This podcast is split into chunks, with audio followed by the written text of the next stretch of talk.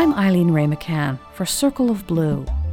This is Speaking of Water, a look into vital water topics that often flow beneath the surface of daily headlines. Marin City is a small, unincorporated community north of San Francisco. The several thousand people who live there have a unique flooding problem. They're located in a bowl of land that is perched at the edge of San Francisco Bay. There is but a single road for people to get in or out of Marin City. That one road floods every few years when high tides coincide with rainstorms, and when that happens, residents are essentially trapped. As sea levels rise, so do the waters in the bay, which connect to the Pacific Ocean through the Golden Gate. That relationship between bay and ocean is well known. What is less obvious is that groundwater levels along the shore rise too, along with the seas. And that rise in groundwater contributes to flooding in low-lying communities like Marin City. Christina Hill is a professor at the University of California, Berkeley. She's put together the first map of how sea level rise will affect groundwater levels along the Bay Area shoreline. Circle of Blue reporter Brett Walton discussed groundwater-related flooding with Professor Hill following a community meeting in Marin City in February. How'd you get started working with Marin City? I was working on groundwater in relation to sea level rise already, and then Terry Green from Shore Up Marin City contacted me and asked me if I would work with them. With the groundwater and sea level rise, you've done most of your work on that issue in the Bay Area or elsewhere?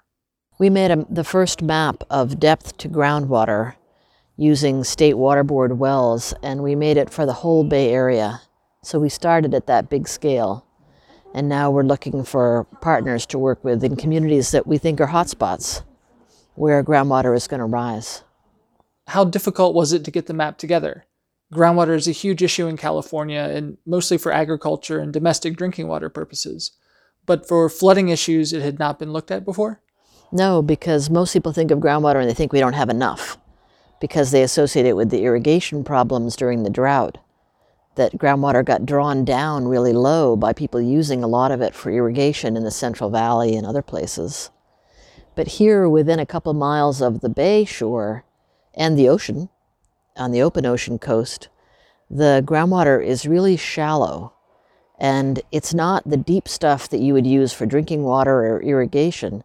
It's the shallow stuff that's only a few feet below the surface of the land, just loose in the soil, filling up pore spaces in the soil. And it's dirty because of runoff from streets and parking lots. So most people don't think of it as a resource, and it wasn't mapped. What got you interested in groundwater and flooding? The U S Geological Survey did a paper back in two thousand ten where they looked at flooding in New Haven, Connecticut, and they modeled what's going to happen to the groundwater as sea level rises. And that made everybody else start to think, because it showed impacts on the groundwater table as much as three miles inland from the ocean. So then I saw colleagues at the University of Hawaii do a study of Honolulu and what their groundwater levels are likely to be as the ocean rises. And they expect to have twice as much flooding in Honolulu as a result of rising groundwater than if you considered only seawater alone. So then I thought, well, we need to do something here in the Bay Area, and people had been talking about doing a groundwater map, kind of wringing their hands and saying, we don't have enough money. And I knew that I could do it with some grad students for very little. So we used an available data set, one that was already made available by the state, and just interpolated a surface among all the well data points to approximate what the depth to groundwater is during a wet year near the coast. And that's what we wanted to know. So when did the effects start to show up for groundwater flooding? There are stages to this, right? Yep, and the first step has already begun. I mean, we already see infiltration into open, cracked storm sewers and sanitary sewers around the whole Bay Area. And in fact, the East Bay is under a consent decree from the courts to remove infiltration from its pipes, because when the storm sewer and the sanitary sewer is combined, that leads to overflow events of raw sewage into water bodies like the bay. So they were already under a court order to remove that infiltration, and so it's been tracked in some places, and we can actually see that the amount of infiltration is increasing in some communities. Then, as you've done this research and discussed it with policymakers and public officials, what has been their response to it? Most people kind of look at me who are not coastal engineers and say, wow, well, that makes a lot of sense, and we need to get ready for that. We have to start thinking about it. What should we do? And when the coastal engineers hear about it, they think, oh, well, we'll just pump, because they're aware of pumping as a strategy and that it gets used in high groundwater areas. But then I try to counter and respond that, well, pumping on old wetland soils is going to cause subsidence.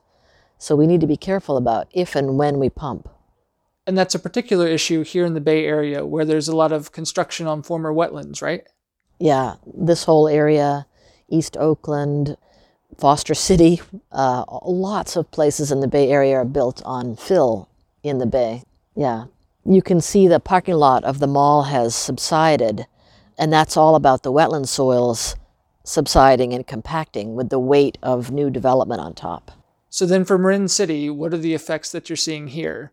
Short-term, like immediate effects, and then, you know, ten, twenty years down the road. The engineers did a flood study to figure out why this area was flooding, and they thought that it was a combination of high tide and a rainstorm happening at the same time. And that does seem to be correlated with the flooding on the highway and the only access in and out of Marin City.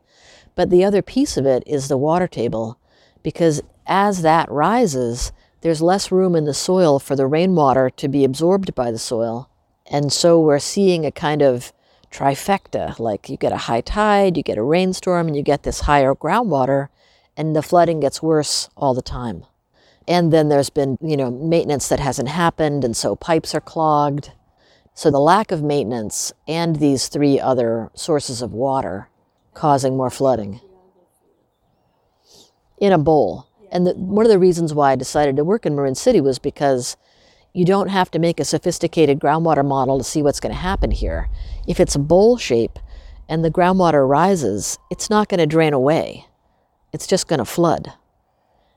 In some place like East Oakland, where there are drainage channels coming out, surface streams, groundwater is going to come up and it's going to move towards those channels and out that way.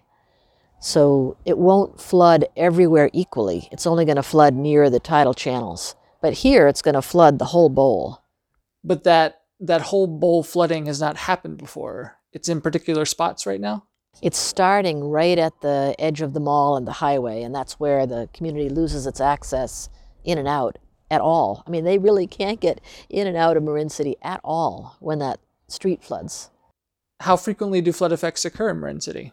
It depends on what you mean by a flood effect, like high groundwater table that's driving some infiltration into sewer pipes and causing some of the subsidence and possibly generating mold. That's every day.